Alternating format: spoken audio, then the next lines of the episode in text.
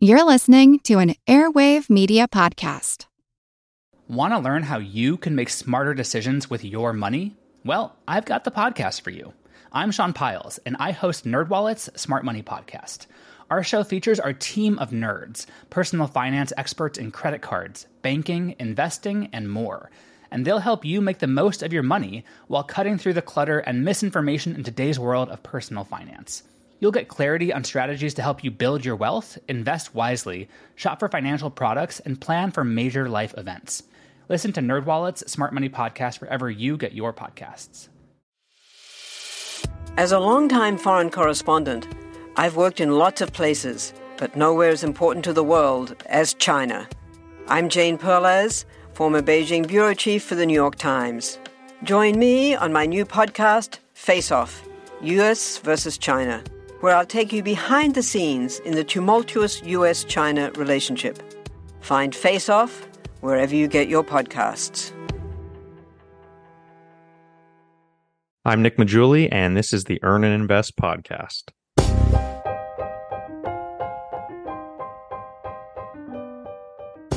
Inviolate. Free or safe from injury, that which is sacred and must be protected. I used to think this way about personal finance that there were these inviolate rules, rules that must not be broken. This felt knowable. If I just stick to these rules, everything will be okay. My money will be safe, it will grow, I will never run out. This gave me a great sense of calm for a moment. Until I picked up Nick Maggiulli's book and he debunked much of what I thought was inviolate. Credit card debt is bad. Well, not always. Cutting your spending is the key, but it won't make you a millionaire. Max out your 401k, or maybe not. It turns out that a data based approach takes many of these common held beliefs and turns them on their head. So, this might leave us a little disappointed, maybe leave us wondering if there's anything left about personal finance that is sacred, inviolate. Well, it turns out that there is one rule which Nick absolutely swears by, and he made it the title of his fantastic book Just Keep Buying.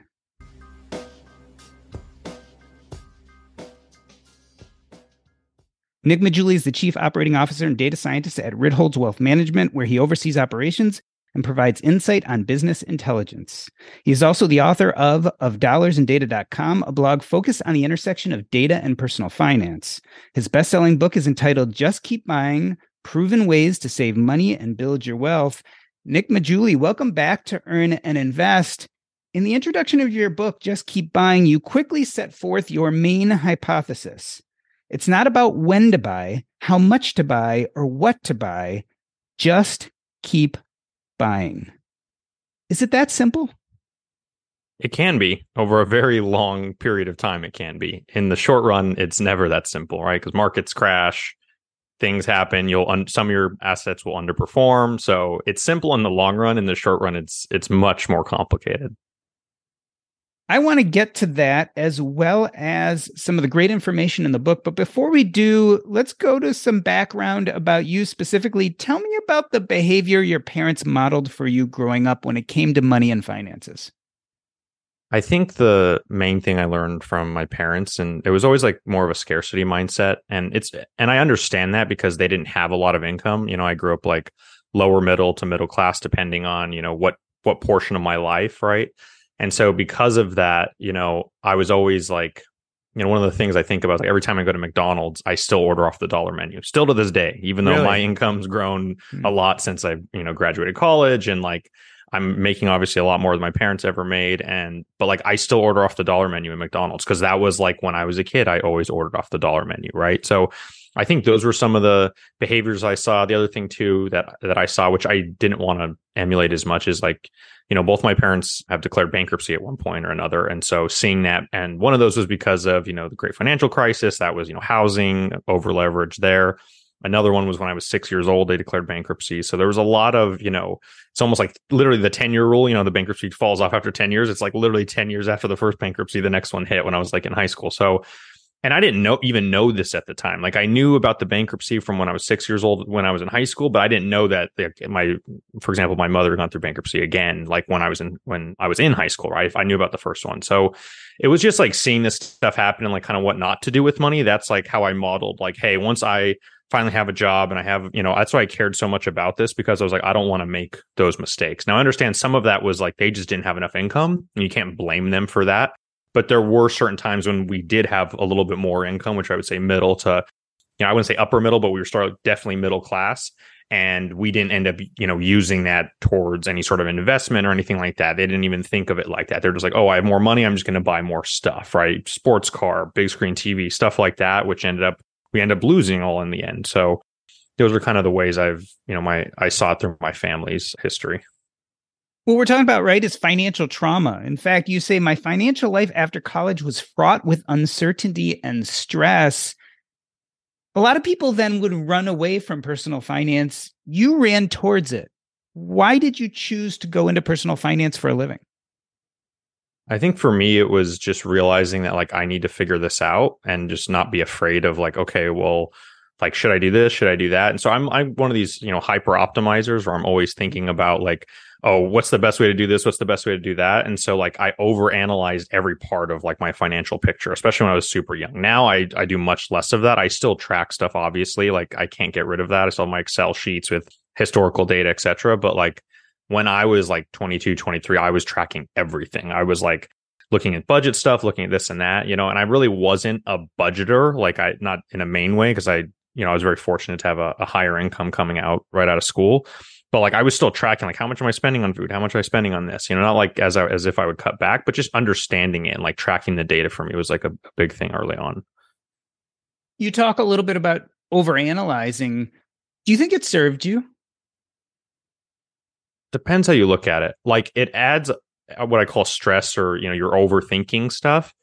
But I think, I mean, in my particular case, if I wasn't like this, I wouldn't have written a book like this, mm-hmm. right? So, like, it did serve me in the long run. In the short run, it doesn't serve you. So, if you end up, if all this extra stuff you end up doing ends up leading, helping you in your career in some way, then mm-hmm. yes, go ahead, stress about it all you want. But for most people, that's not true. And until you know 2017 when i was about 27 years old i hadn't written a single word about personal finance or investing right so it wasn't until then that i started to say you know what i've been thinking about this so long i should write about it and that was not the goal i didn't i hated writing growing up it was like my least favorite thing to do and so the fact that like i went from that to like okay i'm going to start a blog is like if you had told me this you know i was in high school i'd say no i hate writing it's like my least favorite thing i love math hate writing right so I always looked, I always knew I was going to be in data. I never, or data and like economics type stuff. I never thought I would be writing. That's, that's the part that shocks me of everything that's happened here.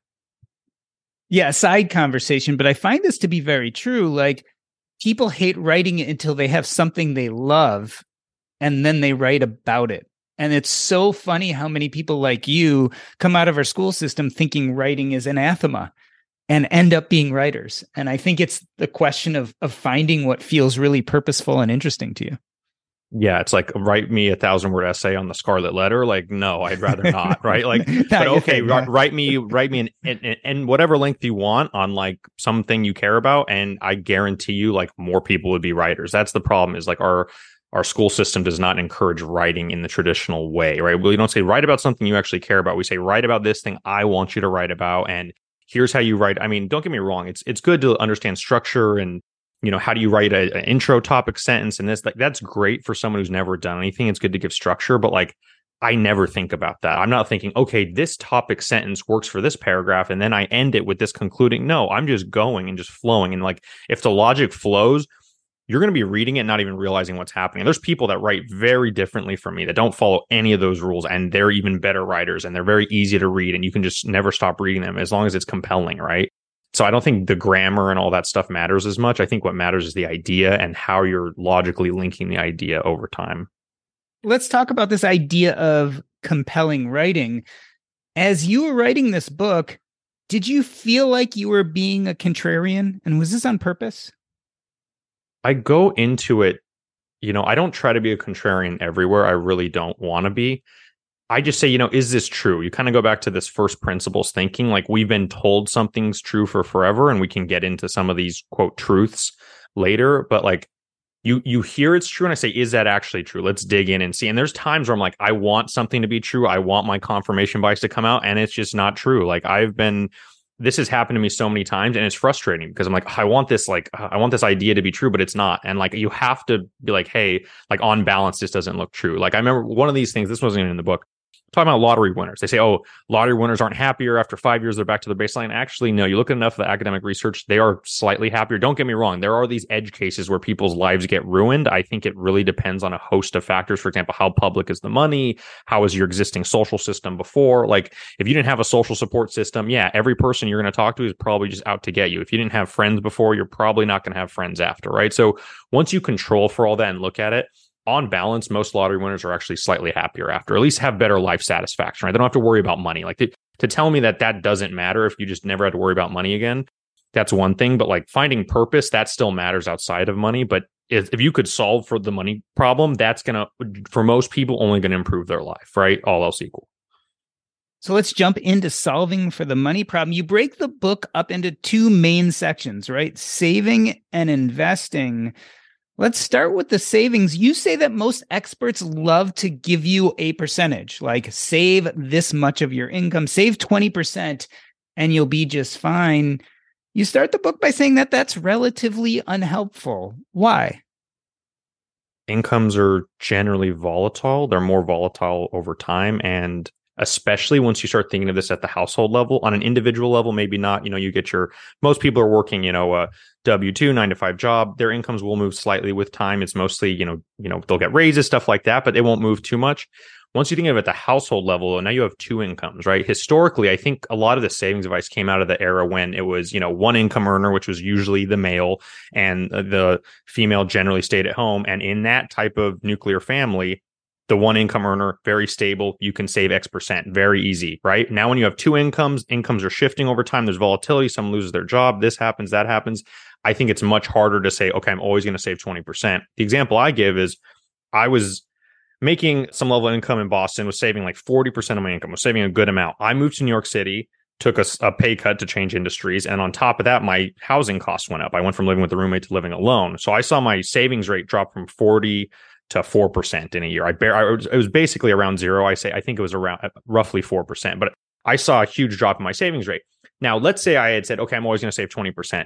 In Boston, I would have been overspending. And in New York, I would have been miserable. So it's like, what was better? Try and just be flexible and save what you can. And so, like, I think that is a better motto going forward because it's not a fixed, rigid rule that you, if, if your life's very stable, then yes, you can say, I'm going to save 20%. But I think there's going to be times when you're oversaving, there's times when you're undersaving. And so, I'm trying to get rid of the guilt we have around money. And a lot of that comes back to the savings rules and advice we have. Like there's going to be times when you can't save money. You might even be not saving, under saving money, where you're actually spending more than you're bringing in that's okay at times you know? It's just the question is in the long run can you fix that and get into a net positive and then really start saving money? That's the that's the long term goal. There's an issue there right? Because yes setting up these expectations then can leave us with a lot of guilt and bad feelings. On the other hand it helps us to have something aspirational. So when we're talking about savings, right? The other side of that is spending. So how do we know how much to spend? Like, how did you know how much you could afford to spend in Boston versus New York? I mean, you can't. I mean, it's a it's a question of like, okay, hey, I'm I need to get a roommate. I'm living this. I want to live in these areas, right? I have my income. I have a rough idea of my income. Okay, Boston was relatively cheaper relative to my income. So I didn't really have to worry as much. I wasn't like, okay, whether my rent's $100 more a month or $100 less doesn't really change anything. I should just go and find, you know, a good roommate that I like, ever, etc. Right. When I came to New York, I'm like, okay, I now need to live alone. Once you do that, and plus you're going just from Boston, to New York, there's a premium there. But on top of that, once you go from roommates to alone, there's another premium, right? So I look at my income and say, okay, I can still cover this, but now it's much tighter. Now the question is like, I wanted to live alone. I was older at this point, kind of wanted to be more independent. I was like, I'm willing to see my savings rate drop dramatically to do that. Like I didn't want to keep living with roommates and into my 30s and stuff. And so once you start going through that exercise, you realize like there are times when you have to sacrifice, and you have to make change. Like, for example, once you have a kid, it's going to cost more money. And to be like, oh, I need to save 20%. And so now my child's going to suffer because of my rigid savings rule, I think isn't the right way to look at it. So I would say if you're really obsessed with saving 20%, find a way to raise your income. Stop worrying about the spending as much. Of course, if you're like, you know, out there just, you know, spending money like there's no tomorrow, that's one thing, but I don't think that's most people. I don't think the data shows that. That is not, of course, we know we can probably name someone who spends money very badly, but like that's not most people. Most people, I think, are spending relatively well. The question is like, it's their income that is the issue. And so, what can, if, if you want to save 20% a year, what can you do on the income side? What can you build over the next three to five years that can actually start bringing in enough income for you so that you can change that situation? kind of agreeing with that point, you also say that it's a fallacy that, or maybe even a, a, biggest lie in personal finance, you say, is that you can be rich by cutting your spending. Are we giving people bad advice? Because I feel like, especially, and I'm part of the financial independence retire early movement. So everyone's talking about, you know, cut your spending, cut your spending, cut your spending. But you say that's never going to get you to a million dollars. Well, not necessarily. There are people that have definitely done it, but I think they're usually the exception to the rule. Like, yes, if you go and live with a bunch of roommates or you live in a car or you like, there's a bunch of different sacrifices you can make where you can be like, look, Nick, I made it to a million bucks or I made it to, I got wealthy enough by cutting all these things. And yes, that's possible, but take the average person that's just trying to live, you know, in a home or live in an apartment, you know, trying to live a normal life without these extreme sacrifices. And spending's not the thing. And so if you actually look at it and the data I show is, you know, do you know what's most correlated with savings rate? It's income. The highest income earners have the highest savings rate. And it's across that's been true across time. It's across every data set I've ever looked at. The highest savers, the highest savings rate generally have the highest incomes. Now you're gonna be like, well, I know people in the fire community that have 40, 50% savings rates. Yeah, how do they do it? They had to make extreme sacrifices on the spending side, right? To the point where like they can't go out and maybe not do the restaurant they want to do as often. They can't do this or that. And so I'm not saying there's anything wrong with being frugal. I'm not trying to attack frugality. I'm just saying for most people that are most of the time, those sacrifices are much bigger than like trying to think about the income problem and trying to solve that over the long run, right? Because once you get that income thing moving, like you're going to keep having those skills. You're going to keep having a business or that side thing or whatever you have that can keep bringing in that income. And that's the key. Like I use my blog as an example. I don't talk about it too much in the book, but like this is something that I spent basically three years on earning basically no income, almost zero. I had some like Amazon affiliates. I made like less than a thousand dollars a year. So basically zero for three years. And then once my audience was big enough, I started running ads. I started doing newsletter thing. And now this is a very significant side hustle for me where it's making up a good portion of my income. And it's one of these things where, yes, that took a long time. That took me three years. And I'm not saying it needs to take three years. I was just an example where I did something I loved. I found a way to monetize and then I went from there. Now I've known people that have done that in way less time. I'm not saying that needs to be you, but I'm just saying like there are ways to monetize things you love. It just may take longer and you have to think about what's the path and then focus on that. So it just takes a lot of time, like 10 hours a week for three years. That's, you know, that's 1500 hours. I put in 1500 hours before I really started making money on the blog. So that's something to think about. I'm not saying everyone needs to be a blogger, but there are other ways to make money and raise your income that can require even less time than what I put in. So the idea is to think more about income necessarily than saving or spending. But one of the few rules of thumb you do put in Just Keep Buying is the two times rule, which helps us at least maybe manage spending or get a hold of how much we could spend and be comfortable with. What is the two times rule? The the 2x rule is basically this idea that there's too much guilt around our, a lot of our spending. So if you're still feeling, even with following all these rules, I say save what you can, whatever, you're still feeling guilty about splurging on something. Let's say you want to go and buy yourself a nice pair of shoes, or you want to go and take a nice vacation, etc. If you're still guilting yourself about that, the rule that you can use is just save up two times the purchase price. So if you're going to spend, let's say, you know, $300 on a nice pair of shoes, save up double that. So $600 take that other 300 and either invest it in some sort of income producing assets for your future or donate it or something like that you know so you're donating to a good cause. So i'm basically trying to come up with a rule that would get rid of the guilt around spending. It doesn't work for everyone. Some people say i don't care about that. Okay that's fine. But other people said wow that actually works a lot. Like i did this. I put $300 in you know the, i bought $300 of the s&p 500 and i took the other 300 and spent on this thing. I felt way better than if i had just spent the 300 on the thing. And so I think that's the way to think about it is like, hey, half of this can be for present you, the other half is for future you, right? That's how I want to like you to think about these types of things. Invest in your future or invest in someone else's future by donating to a good cause, etc. There's a lot of ways you can do this to kind of get rid of your guilt.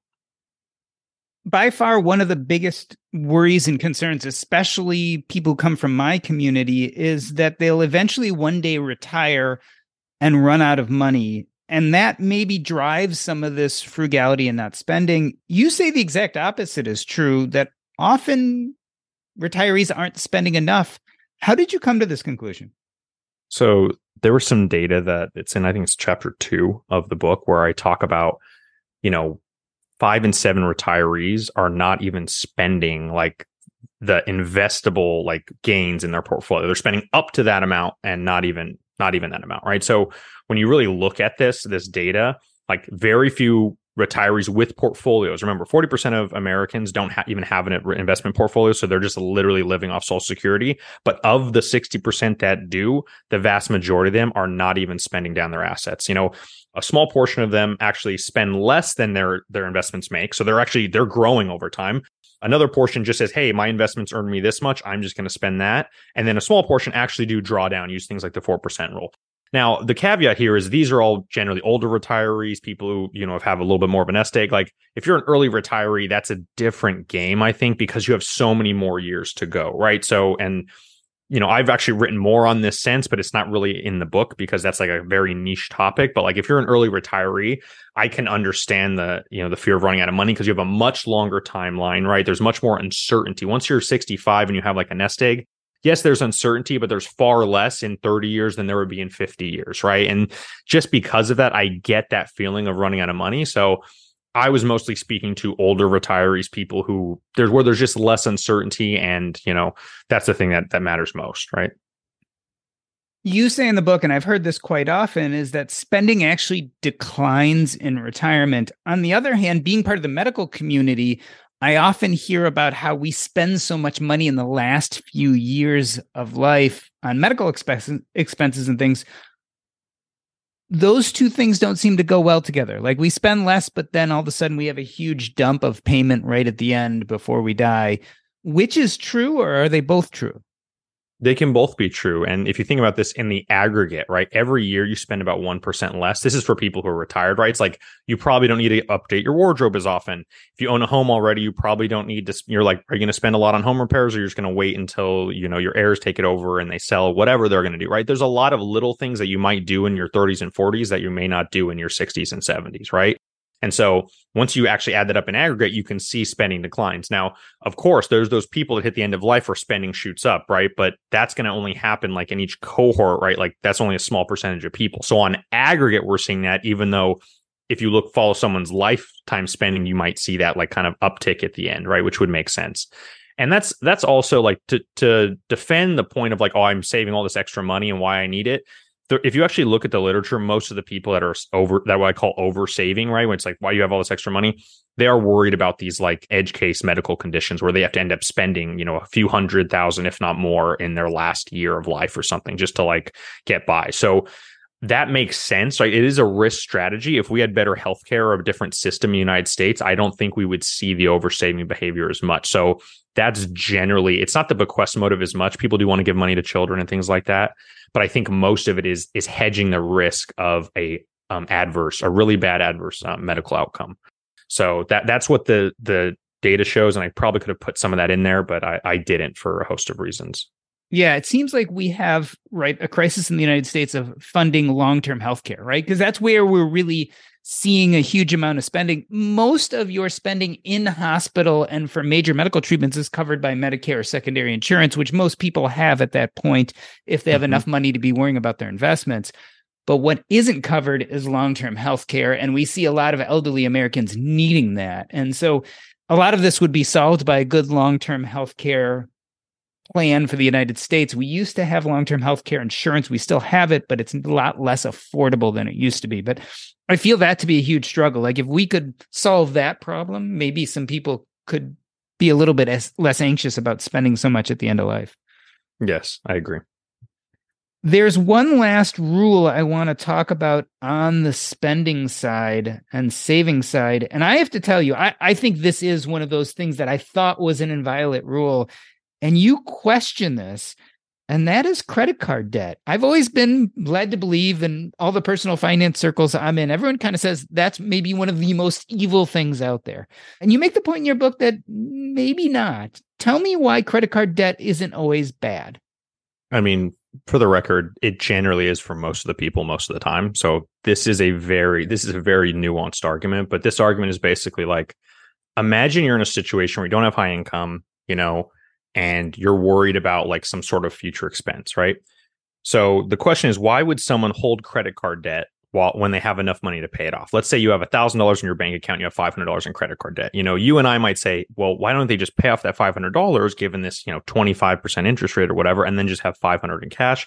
And the reason is maybe they need that liquidity, maybe they need something else, you know, they need that that little bit of wiggle room. And so when you look at something purely at the interest rate level, I don't think like a high interest rate is bad, don't get me wrong, but it's only really bad when the balance is very high. So if you keep using that credit card and get deeper and deeper and deeper into debt, yes, it gets very bad very quickly. But for someone that has a low balance, like having a credit card as like a backup emergency savings on top of if you don't have emergency savings yet, I think it can save people. And so I've seen this just even within my family where they have credit card and stuff. And they like, yeah, my mom's like, at one point I was, you know, a couple grand in credit card debt. I got out of it. But like, you know, without that, I wouldn't be able to get money, right? Because you can ask family, but that's tough. You can try and do these, these payday advances, but that's tough too. And so she knows kind of what that's like. So I'm not completely against credit cards. I do agree for most people, most of the time, it's not the solution. But for some people, some of the time it is the solution. And so I think having that as an option is better than not having it. Just like with the payday advances. I don't support these companies, but if I had to out would I outlaw them or not, I would not outlaw them because that was sometimes how like my mom got money to pay for something. And I didn't know this. I only found this out later, but like, oh, we need to pay the internet. We need to get food tonight.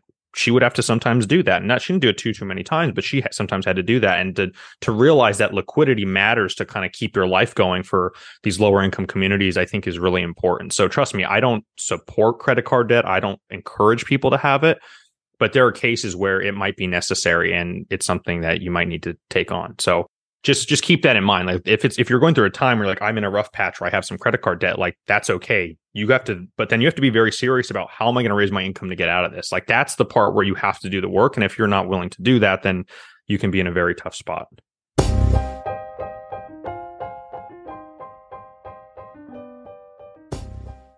We are talking to Nick Maggiulli. He's the Chief Operating Officer and Data Scientist at Ritholtz Wealth Management, where he oversees operations and provides insight on business intelligence. He is also the author of Of Dollars and Data.com, a blog focused on the intersection of data and personal finance. And we are talking about some of the inviolate and maybe not so inviolate rules of personal finance. We're going to take a short break. I'm Doc G, and this is the Earn and Invest podcast.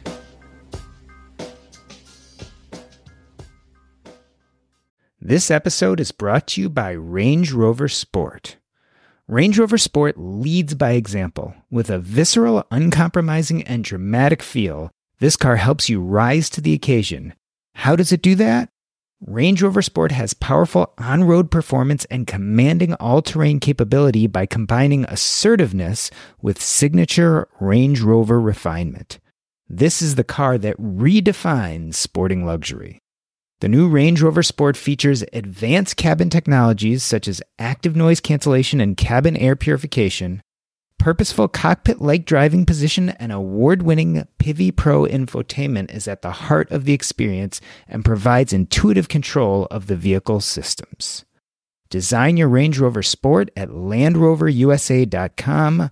Once again, explore and build your Range Rover Sport at L A N D R O V E R landroverusa.com.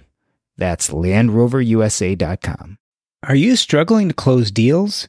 B2B selling is tougher than ever, and that's why I want to tell you about LinkedIn Sales Navigator. Fueled by LinkedIn's 1 billion member platform, Sales Navigator gives you the most up to date, first party data, enabling you to unlock conversations with the people that matter. Sales Navigator helps you target the right buyers, service key signals such as job changes or which accounts you should prioritize, and shows you hidden allies so you can find those buyers that are most likely to convert. LinkedIn Sales Navigator is a sales intelligence platform that helps professionals effectively prospect and engage high value customers, drive higher revenue, and increase sales performance. Right now, you can try LinkedIn Sales Navigator and get a 60-day free trial at linkedin.com slash earn. That is linkedin.com slash E-A-R-N for a 60-day free trial. Let LinkedIn Sales Navigator help you sell like a superstar today. Just go to linkedin.com slash earn and get started. We are back with Nick Maggiulli. His best-selling book is entitled Just Keep Buying: Proven Ways to Save Money and Build Your Wealth. Nick, let's talk about the investing side. So we've been spending time talking about the saving side. That's the first half of the book. The second half of the book is about investing. First and foremost, talk about the general trends of most markets in general, the US included. And I want to caveat this by saying why, whenever everyone brings up the Japan example, that that shouldn't inviolate everything else you're about to say. Yeah. So most equity markets, at least over the long haul, tend to go up. Of course, there are exceptions. I trust me, I know them probably better than most people listening to this because I know, you know, I could say, you know, Greece since 2008, Russia 2022, like Japan since 89, you know, Spain 73 to 83. Like I can name every terrible market out there. Like I know them very well.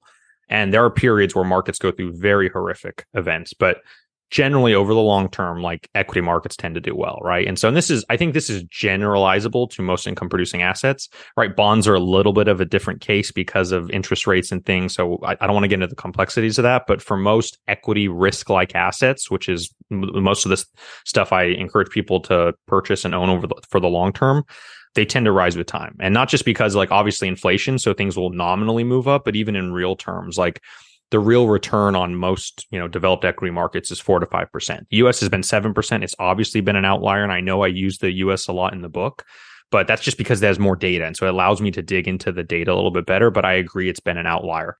Even if we use, you know, the rest of the developed markets that we have, we do have like good evidence of like an actual equity premium that's building wealth over the long haul. And even you're saying, well, four percent is not a lot, but it's like that's 4% real return. That is like, I know that doesn't seem like a ton, but like that is real return. That is like a purchasing power growing. That is incredible, you know?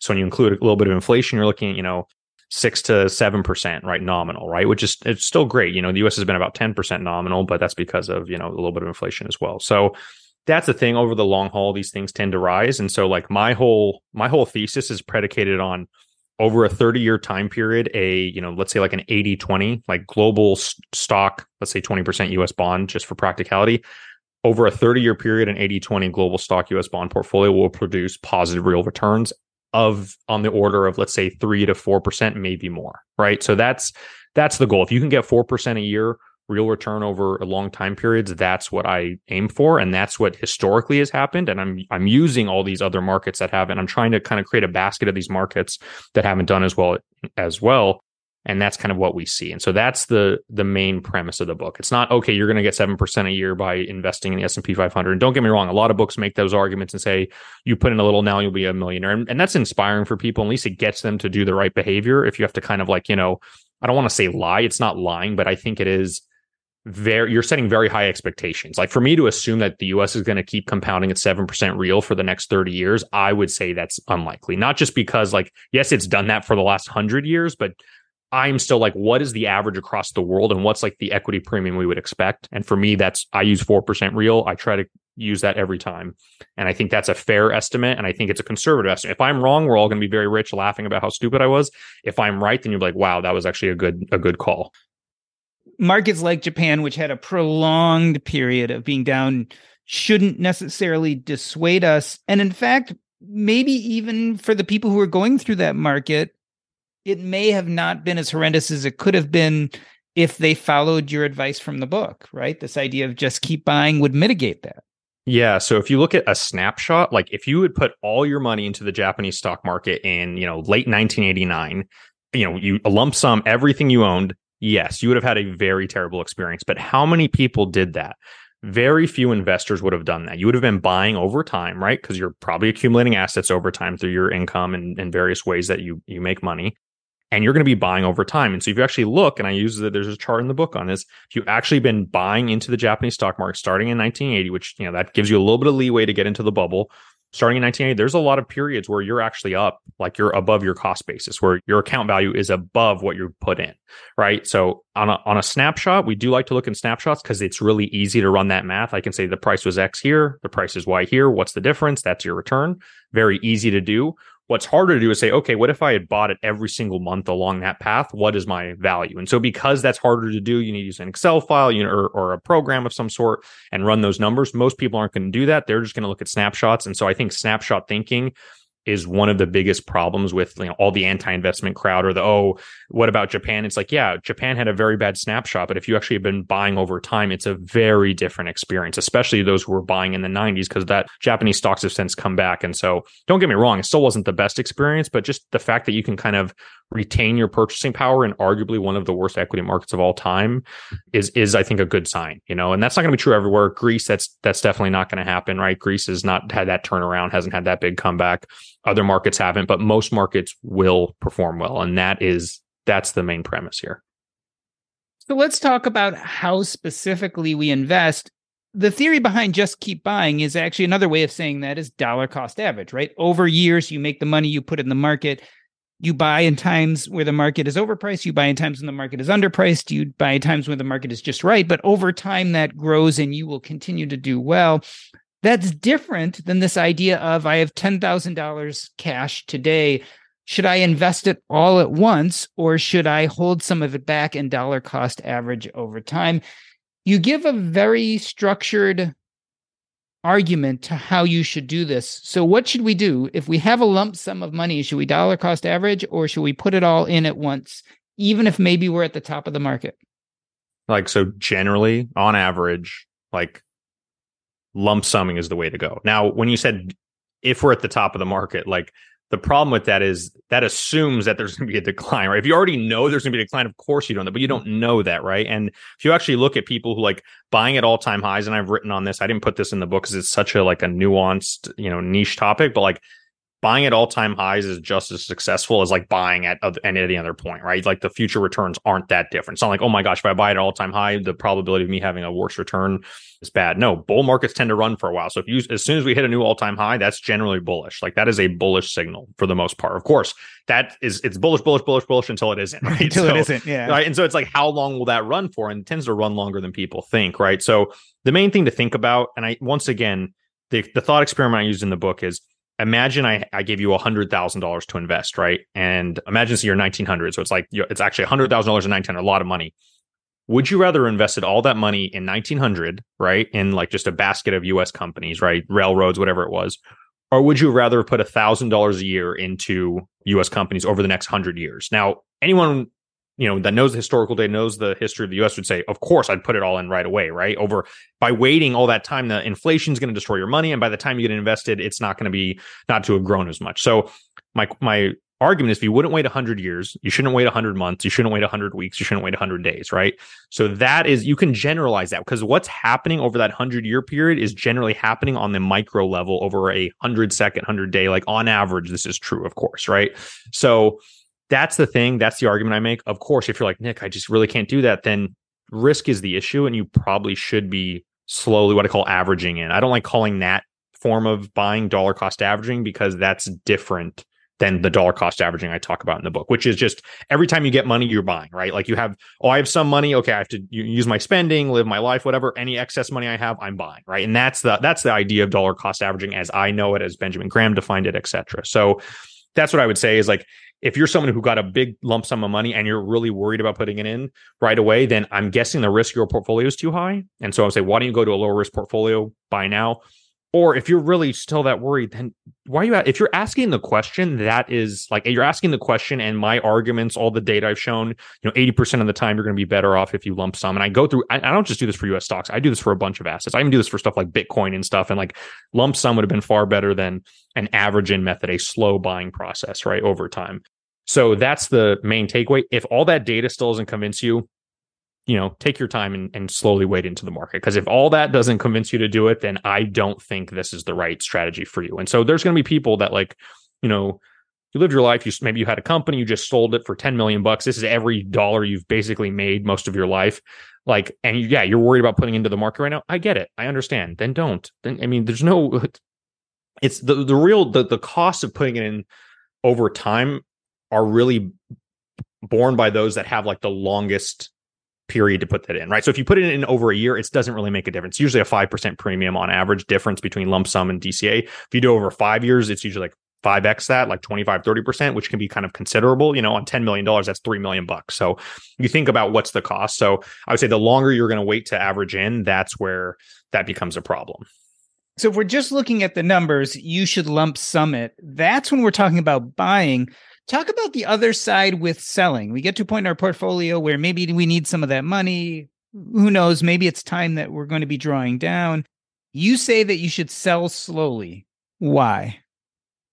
It's the same argument in reverse, right? If this if this you know thing is trending upward over time, right? You want to sell as slowly as possible, buy as quickly as possible, sell as slowly as possible. Now remember, that comes from a framework of maximizing dollars, right?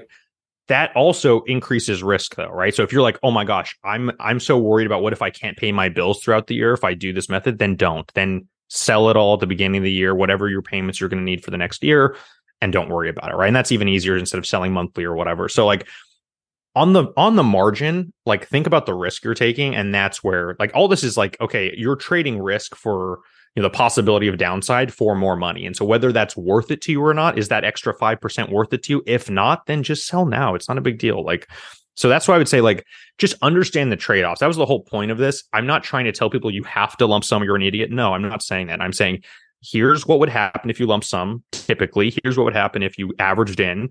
And same with if you lump sum sold or kind of sold slowly over time, here's what would have happened on average. So pick which one you think is the better option. That's it. I can't give you the answer, right? You have to know yourself. Some people are going to be way too risk averse and they're going to buy slowly into the market and they're going to sell immediately, right? When they need to sell in the future. And that's fine. There's nothing wrong with that, but just understand the trade offs associated with that. We've been talking up to this point about how you invest, the tempo of investing and the tempo of sale, selling let's turn that around a little and discuss where you invest. I was taught that pretty much you should always defer taxes as long as you can. So the whole idea about the 401k is let's max out the 401k every year as long as we can. Wait and wait and wait as long as possible to pay taxes. You actually, when you're talking about your own trajectory, wish you had done a little bit less of that.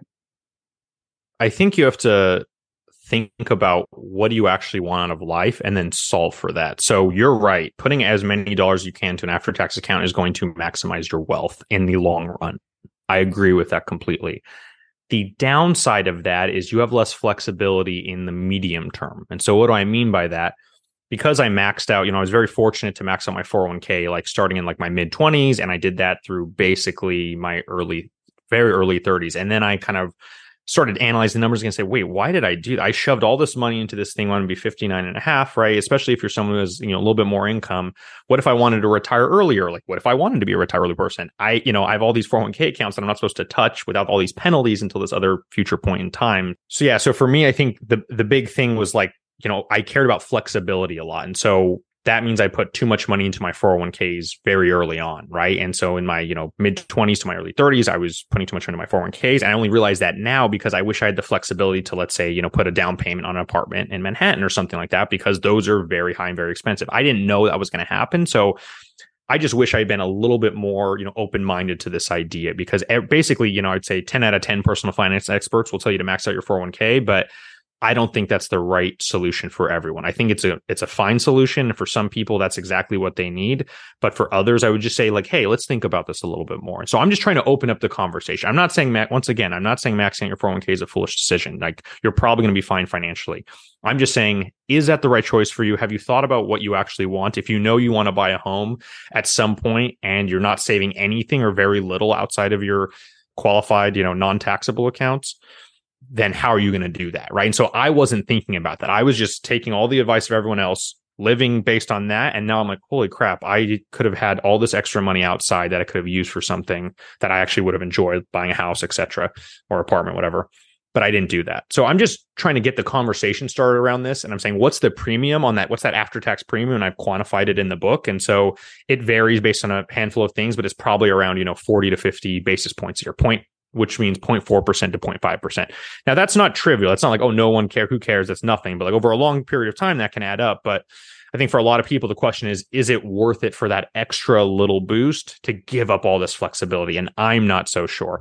And one last thing for the record, always go to your employer match. If your employer mat is going to match 4% and you put in 4% or you have to put in 8 for them to match 4, whatever it is, always get that match. That is basically free money for all practical purposes. So I always recommend that. But anything above the match is where we need to start thinking about that a little bit more. So in the book Just Keep Buying there's a lot of information, a lot of talk of dollars and of data. You say that most people don't feel rich regardless of their net worth. Why do you think that is? I think what tends to happen with people is let's say you start doing well in life, so you have a higher income, maybe you live in a wealthier area. Now you surround yourself with people who are even wealthier, right? Like there's going to be some people in that community that are wealthy. And if not, maybe you're the wealthiest person in that community. Maybe you do even better and you go to another community or you meet someone else. And, and so I've seen this happen in my life where I went from a, you know, lower middle class to middle class area, right?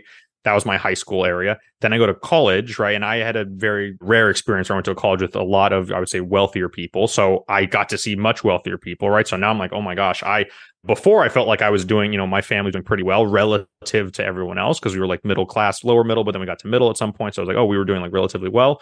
And then once you meet people who are actually much richer, like, oh wow, we weren't really that rich at all. Like we weren't rich at all, right? And so you start to realize that and then from those people maybe you go and like meet an even more elite group of people right? And so you can keep doing that. Like you can always look and compare yourself to other people and you can always point to someone richer. The only person that can't is the richest person in the world which is like you know and so like this is how someone and the, the example i use in the book is um you know the ex-CEO of Goldman Sachs, Lloyd Blankfein, and he was he got interviewed, and he's a billionaire, right, an actual billionaire, and he says, "Oh, I'm not rich, I'm just well-to-do," right? He's like David, you know, he looks at it because his friends are David Geffen and Jeff Bezos, and relative to him, they have 10x or 100x his wealth. He doesn't feel that rich, and I get that. Like, I understand that argument. You're going to say, Nick, that's ridiculous, but like the the corollary I say is okay. Well, you know the average, you know the, the, I think the top ten percent in the world, like net worth, is like a hundred thousand dollars or something, right? So if you have a hundred k, you're in the top ten percent of the world. I would consider top ten percent relatively rich in any distribution, right? And so you're like, but Nick, that's not fair because you're comparing me to like these people who live, you know, other places in the world, third world countries, etc. That's not fair to compare me to them. Well, guess what? Lloyd Blankfein is going to say the same thing about comparing us to him. He's gonna be like, I don't compare me to those, you know, middle classers and upper middle classers and the rest of America. You need to compare me to people like Jeff Bezos and David Geffen and all his friends, etc. So people are always comparing themselves like in an upward direction, right? They don't, not everyone, but I'm saying that's the way they say, oh, I'm not rich. That that person's rich, right? And so because of that type of comparison, like I think a lot of people end up not feeling rich, even when they're objectively very wealthy. And I think that's true even in most of America. I think people, you know, if you're born in the United States, you know, if you have a net worth of a million dollars, you are rich, like definitely rich. I don't care if you're 65. I don't care anything about that. Like you are rich relative to the world, right? And you're going to say, well, I don't feel rich because of this or that. And that's fine. I'm not saying you're going to feel rich. I'm just telling you objectively, like you are one of the rich citizens of Earth, right? If you have a, a million dollars. So, that's my argument there and it's tough for people to swallow but like that's you just look at the the data on that and it's like well how do you argue with that you know how do you say oh well i'm not rich because of this or that you're going to come up with ways just like lloyd blankfein comes up with his ways so nick Maggiulli, i wanted to thank you for coming on the show today as i think about the question we started with are there inviolate rules to personal finance maybe that's the wrong question i guess what we really should focus on the fact is that there are data based suggestions on how we can do things. And then we have to take that data and see how it fits into our lives and how we can use it towards our own benefit to live the lives we want to and to use money to help us do that. I want to end this episode the way and every episode by asking you what is up next in your life and specifically how people can get in touch with you if they want to learn more. So, first and foremost, what is coming up next?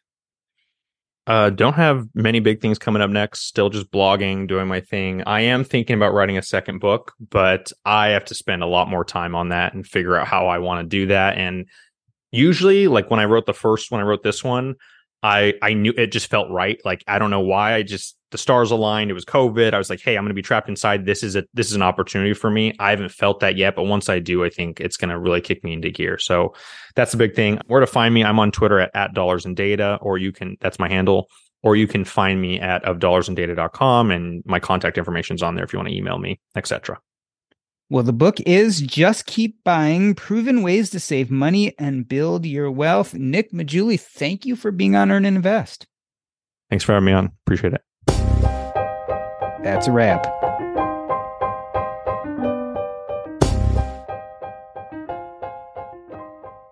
Earn and Invest is now part of the Airwave Media Podcast Network. Visit airwavemedia.com to listen and subscribe to this show as well as other fine podcasts.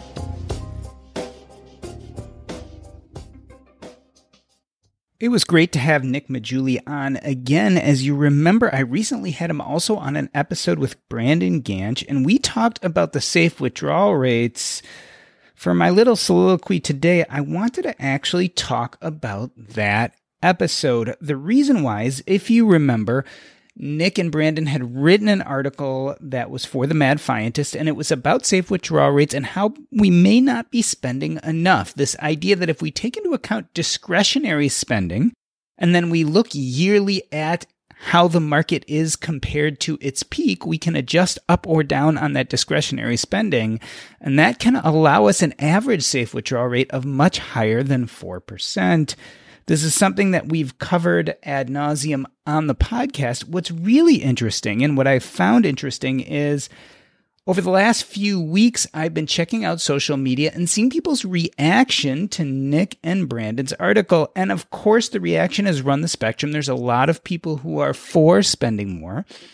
But there was a vocal minority, I'm going to guess minority here, but I'm going to call it a vocal minority, um, who the article really rubbed wrongly. They argue that we are struggling so bad right now with people and saving.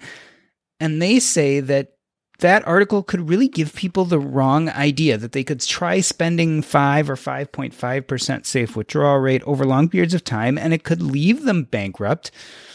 And some people thought it was really even irresponsible. In fact, Big ERN, Early Retirement Now, has a safe withdrawal series and he wrote an article specifically to debunk some of what Nick and Brandon had written. I don't want to go into the details of that because what I've realized is data interpretation is data interpretation and different people do it differently. And so Nick and Brandon can have one set of numbers, ERN can have another set of numbers. Both of them may have interpreted those numbers correctly, but they've come to very different conclusions. I guess what I want to focus on is this idea that it is true. There is a huge percent of the American population specifically that doesn't have a portfolio, that doesn't have a plan. On the other hand, and Nick mentioned this in the episode, when you look at the percentage of Americans who do have a portfolio, they're a lot more likely to die with extra as opposed to run out of money. And so I was trying to think does this comport with what I've heard from other people on the show, other experts I've had on? And the truth of the matter is it does, right? I had Christine Benz on also to talk about safe withdrawal rates. I had Mike Piper on and we talked about more than enough and this idea that actually many people are dying with excess money and not spending as much on themselves as they could. And then my personal experience, I just don't see a lot of people running out of money. Now, I guess that isn't 100% true. I see people who are not interested in finances, who don't save, who don't invest, who've never even heard the term safe withdrawal rate. I see a lot of those people struggling day to day with money. But the group of people who have portfolios, who listen to podcasts like mine and read The Mad Fientist and listen to Morningstar and Christine Benz and who read Mike Piper's books, the kind of people who do those things tend to be the kind of people who are very responsible with their money. They tend to, in general, from what I can tell, not spend enough. I know it sounds crazy, but a lot of these people are dying with a lot of money that they're giving to charity or passing on to their heirs. And I guess that's fine, and there's nothing wrong with it but we tend to be a really conservative group. So I know there are a lot of people out there who don't like articles like this. I know there are a lot of people out there who think that it's abusing the data and that we're putting people in harm's way. But that just is not the experience that I'm seeing out there. And so, yes, I'm a scientist. I believe in data and I believe in numbers, but there's lots of different ways to interpret those numbers. And I think when it comes to this issue of the safe withdrawal rate, we're going to have a bunch of people who interpret those numbers in different ways. And I'm not sure who is right. But I can also put my experience and the experts I know and the people I listen to, and when I put it all together, we seem to be overly conservative when it comes to safe withdrawal rates. I'll repeat that. We seem to be overly conservative when it comes to safe withdrawal rates. Now, putting that all together, does that mean I'm going to spend more? Well, I think my family is different than most financial independence families in the fact that we do spend quite a bit. Um, but am I going to be spending 5%? Probably not. And the reason why is spending 5% would just be so outrageously over what we spend now. I don't know if it would add to my life that much. But it does mean that all of us might be able to loosen up a little bit. Those of us who this podcast is written for, those of us who are part of the financial independence community, we are a self selected group of people. And generally, by far, we are over conservative. Period.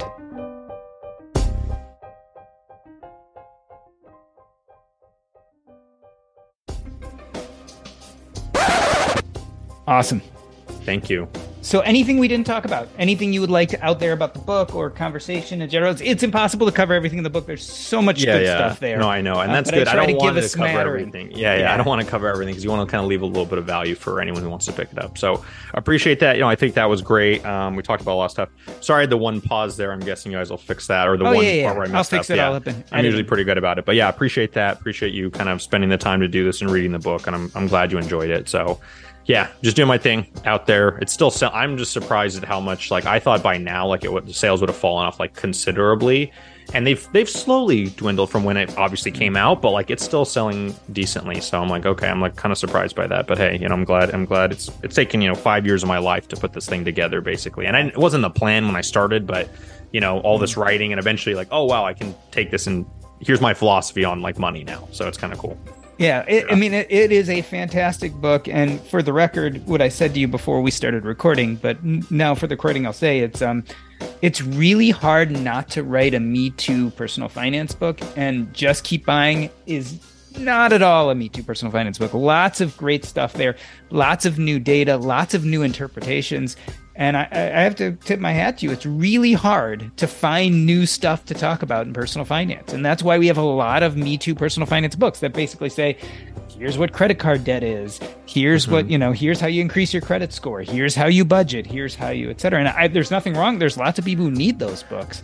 Um, but just keep buying really, I thought, added a lot to the basic personal finance knowledge. I appreciate that. Yeah. So that's that's the goal is like if I do another book, it's going to be even more novel than this. It's going to be like way different. It's either going to it's one of those things where it's either going to flop miserably because people don't agree with the premise or it's going to be like way bigger than this. And I don't know which one it is yet. And so I'm still debating that internally. Like if I don't end up writing, it's probably because I think the idea wasn't good enough or I couldn't really massage out what I wanted to to make this work, but um yeah, that's that's kind of where I'm at right now. It feels really good to be productive, but a lot of the time it's easier said than done, especially when you need to make time to learn about productivity so you can actually, you know, be productive. But you can start your morning off right and be ready to get stuff done in just a few minutes with the Inc. Productivity Tip of the Day podcast. New episodes drop every weekday, so listen and subscribe to Inc. Productivity Tip of the Day wherever you get your podcasts. That's Inc. Productivity Tip of the Day wherever you get your podcasts. You care about your money. Of course you do. So, why aren't you listening to SoFi Daily? This podcast will keep you updated on the latest news in the stock market and how it could impact your financial life. Stay on top of what's happening. Listen to SoFi Daily wherever you get your podcasts. That's SoFi Daily wherever you get your podcasts.